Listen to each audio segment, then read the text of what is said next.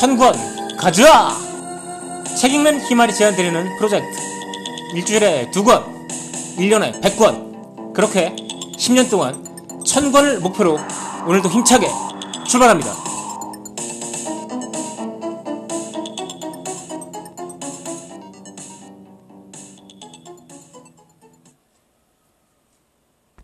안녕하세요. 책 읽는 희말입니다.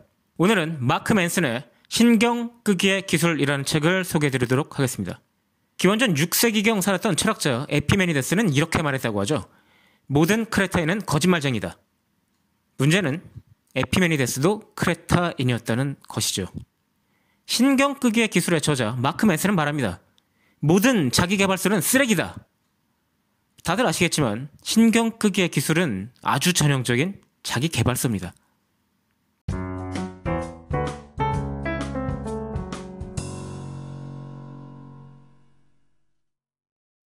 자기개발서를 인생이나 성공에 관한 정답을 알려주는 책이라고 생각한다면 과연 모든 자기개발서는 쓰레기일 수밖에 없겠죠. 사이비 종교 교주가 아닌다며 자신이 말하는 것이 정답이라고 말할 정도의 바보가 과연 세상에 있을지 의심스럽습니다. 그렇지만 자기개발서를 인생 선배의 충고라고 생각한다면 어떨까요? 그렇다면 자기개발서를 깎아내릴 이유는 하나도 없다고 저는 생각합니다. 인생 선배의 충고는 고맙게 듣고 배울 점을 찾는 게 현명하다고 저는 생각합니다. 노자도 스티븐 코비도 또 진정한 용기가 무엇인지를 보여준 파키스탄의 소녀인 말랄라도 저에게는 모두 귀중한 교훈을 주는 인생 선배들입니다. 좋은 자기개발서는 자신의 잘못을 직시하고 고치는 법을 가르칩니다. 잘못은 실패라는 모습으로 우리의 삶에 나타납니다. 실패에 어떻게 대처할 것인가 하는 문제는 많은 자기개발서가 다루는 주제죠. 신경끄기의 기술 역시 이 주제에 관한 자기개발서라고 볼 수 있겠습니다. 저자는 결정적인 정답을 구할 게 아니라 오늘 틀린 점을 조금이라도 깎아내서 내일은 조금 덜 틀리면서 살자라는 생각을 가져야 된다고 말을 하죠. 실패야말로 인생의 스승이라고 할 수 있겠죠. 이 책에서도 거듭 인용되고 있지만 이미 많은 분들이 어디선가 들으셨을 거라고 생각하는 마이클 조던의 유명한 명언이 있습니다. 난 살아오면서 실패에 실패를 거듭했다. 그것이 내가 성공한 이유다. 약간 시건방진 게 문제이긴 하지만 역시 이 책의 최대 장점이라고 한다면 저는 재미있는 문체라고 생각합니다. 약간 과장해서 말하자면 예전에 셀린저의 호밀밭의 파수꾼을 읽었던 때를 생각나게 하더라고요. 요즘 미국 드라마 워킹데드나 퍼니셔 같은 데서 아주 자주 나오는 표현인데요. 쉿스톰, 뭐 굳이 번역을 하자면 똥폭풍이라고 해야 되겠는데 이 책에서는 정말로 이걸 똥폭풍이라고 번역을 해놨더라고요. 이런 말을 들어본 적이 저는 없거든요. 아무도 이런 말을 한다는 거는 대단히 독특한 문체의 소유자라고 생각합니다. 제가 이천십삼 년까지 캐나다에 살면서 이런 단어를 단 한 번도 들어본 적이 없거든요. 제목 자체도 우리나라 제목은 그나마 품위를 좀 유지하고 있죠. 신경끄기의 기술. 원제목은 이겁니다. The subtle art of not giving a fuck. 뭐 F로 시작되는 단어가 나오는 것도 문제지만 The Art of Loving이라든가 하는 식으로 The Art of 어쩌고 하는 책의 제목은 꽤 많이 나오는데요. 이 사람은 그게 또 서틀한 아트라고 합니다. 미묘한 기술이라니 뭔가 대단해 보이지 않습니까? 책에 재밌는 표현은 참 많이 나옵니다. 예를 들어서 여친의 이별 통보를 받고 저자는 이백오십삼 회 복부 강타를 당한 것 같은 느낌이었다고 하는군요. 또 기분 안 좋을 때 에스엔에스를 보면 더할 나위 없이 즐거운 인상하는 사람들의 사진 삼백오십 장이 융단 폭격을 가한다고 합니다. 이 책의 또 다른 장점은 고도로 명쾌하고 직선적인 주제라고 할 수 있겠습니다.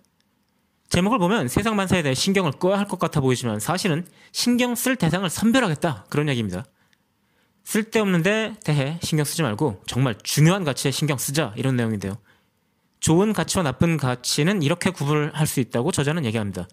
좋은 가치는 현실의 바탕을 두고 사회에 이로우며 직접 통제할 수 있습니다. 반면 나쁜 가치는 미신적이고 사회에 해로우며 직접 통제할 수 없습니다. 아주 직선적으로 두 가치는 구분이 되죠. 우리 할아버지 세대 사람들은 기분이 더러워봤자 어떻게 할 방법이 없다는 걸 알았기 때문에 그냥 툴툴거리면서 아마 일터로 향했을 거라고 저자는 얘기하는데요. 하지만 인터넷과 스마트폰의 시대를 살아가는 우리들은 다르죠. 이 부분을 잠깐 읽어드리겠습니다. 오 분만 기분이 안 좋아도 더할 나위 없이 즐거운 인생을 살아가는 사람들의 사진 삼백오십 장이 융단 폭격을 가한다. 그러니 내 인생이 뭔가 잘못됐다고 생각할 수밖에. 바로 이런 게 문제다. 우리는 기분이 나빠서 기분이 나빠진다. 죄책감을 느껴서 죄책감을 느낀다. 화가 나서 화를 낸다. 불안해서 불안해진다. 대체 왜 이러는 거지? 그래서 우리에겐 신경 끄기가 필수다.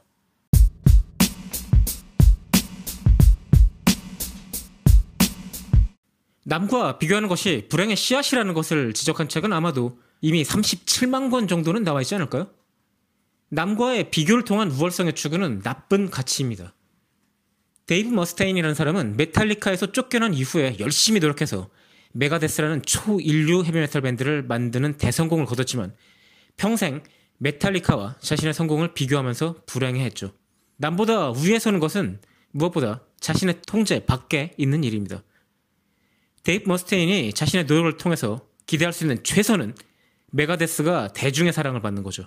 그가 아무리 노력한다 하더라도 메탈리카가 메가데스보다 더 사랑받는 것을 막을 방법은 없습니다. 저자는 추구해야 할 좋은 가치 다섯 가지를 제안합니다. 책임감, 자신의 무지를 인정하는 것, 실패를 받아들이는 것, 거절, 그리고 언젠가 죽는다는 사실을 포용하는 것.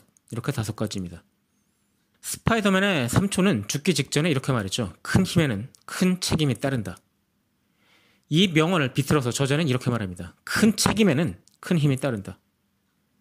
살다 보면 내 잘못의 결과가 아님에도 책임은 내가 져야 하는 상황이 발생하죠. 어느 날 출근하려고 집을 나서는데 문 앞에 아기 바구니가 놓여 있다고 생각해 봅시다. 그 아기는 당신의 아기가 아니겠지만 그 아기의 운명은 당신의 책임입니다. 잘못의 소재는 둘째치고라도 우선 상황에 대해 책임을 져야 한다는 의견은 스티븐 코비가 일곱 가지의 습관에서 말한 제일 습관, 주도적이 되라 라는 말에서도 나와 있고요. 수많은 자기계발서에서 반복되고 있는 주제죠. 마크 맨슨 본인은 어떻게 생각하는지 모르겠지만 그는 수많은 자기계발서에 한 권을 더하고 있습니다. 근거 없는 자신만의 믿음을 내려놓고 실패를 받아들이고 거절하는 용기를 내는 것, 역시 수많은 자기계발서가 다루고 있는 주제죠. 이 책을 읽는다고 해서 뭔가 다른 얘기를 기대할 수는 없습니다. 단지 재미있는, 웃기는 문체로 좀 더 즐겁게 읽을 수 있을 수 있는 정도? 물론 그건 큰 장점이긴 하죠. 하지만 죽음의 숙명을 받아들여라 라는 충고는 자기계발서에서는 왠지 만나기 어려운 주제죠. 물론 이런 주제를 다룬 책이 많은 건 사실입니다만 대부분 종교 아니면은 명상 이런 쪽의 책들에서 볼 수 있는 주제죠. 자기 존재의 유한성을 포용하게 되면 덧없고 피상적인 가치가 자신의 유한한 삶에서 얼마나 쓸모없는가를 뼈저리게 느끼게 됩니다. 따라서 비본질적인 것에 신경을 쓰는 허세의 삶에서 벗어나서 정말 중요한 가치가 무엇인지 파악하고 그쪽에 신경을 쓰면서 살아가겠다는 결심을 하게 될 수가 있는 거죠. 살 날이 일 년밖에 남지 않았다고 상상해보죠. 회사에서 출세하겠다든가 남들에게 더 잘 보이겠다 이런 생각을 과연 우리가 하게 될까요? 남은 시간을 충실하게 살게 하는 강력한 동기부여는 자신의 유한성을 깨달을 때 옵니다. 저자는 친구의 죽음을 통해 인간의 필멸성을 직면하고 사는 방식을 바꾸었다고 고백을 합니다. 그래서 그 이후, 친구의 죽음 이후 저자는 오늘을 즐기고 내 선택에 책임을 지며 남 신경 쓰지 않고 내 꿈을 좇는 그런 삶을 살게 되었다고 고백하고 있습니다. 이 책은 중요한 문제에 집중하고 나머지는 신경 끄라는 내용을 담은 전반부, 그리고 살면서 추구해야 할 훌륭한 가치 다섯 개를 소개하는 후반부로 나눠진다고 볼 수 있습니다. 중요한 문제에 집중해야 한다는 조언은 스티븐 코비를 위시해서 수많은 어, 인생 코치들이 역설해온 얘기죠. 이 주제를 다룬 책이라면 성공하는, 사람, 성공하는 사람들의 일곱 가지 습관부터 시작해서 원씽이라든가 나는 네 시간만 일한다, 나는 단순하게 살기로 했다 등 수도 없이 많고요. 이들 책들이 신경 끄기의 기술보다 훨씬 더 나은 책이니까 뭐 굳이 그런 가르침을 배우기 위해서 이 책을 펼 필요는 없을 것 같습니다. 하지만 제가 이 책이 별로다라고 얘기하는 건 아닙니다. 마, 말씀드렸듯이 굉장히 재밌기 때문이죠. 분명히 다른 책에서도 많이 볼 수 있는 교훈이지만 그런 이야기를 이렇게 재미있게 하는 책은 그렇게 많지 않습니다. 같이 술 먹던 친구가 갑자기 취한 목소리로 삶의 진실을 말해주겠다 라고 말을 하는 그런 느낌입니다. 술 취한 목소리라서 그렇지 괜찮은 얘기거든요. 그런 얘기 한번 들어보는 것도 괜찮지 않겠습니까? 이 책은 제가 이천십칠 년 말에 읽었었는데요. 정말 그 당시에 아주 핫했죠. 그 베스트셀러 일 위를 상당히 상당한 기간 동안 유지를 했고요. 이런 제목만 보고 아마 일 위에 올랐을 거라고 생각하는데요. 모든 베스트셀러가 그렇듯이. 현대인들이 삶에 대해서 얼마나 피곤하게 느끼면 어떻게 하면 신경을 끌까? 그 방법을 가르쳐주겠다는 책에 이렇게 사람들이 몰렸겠습니까?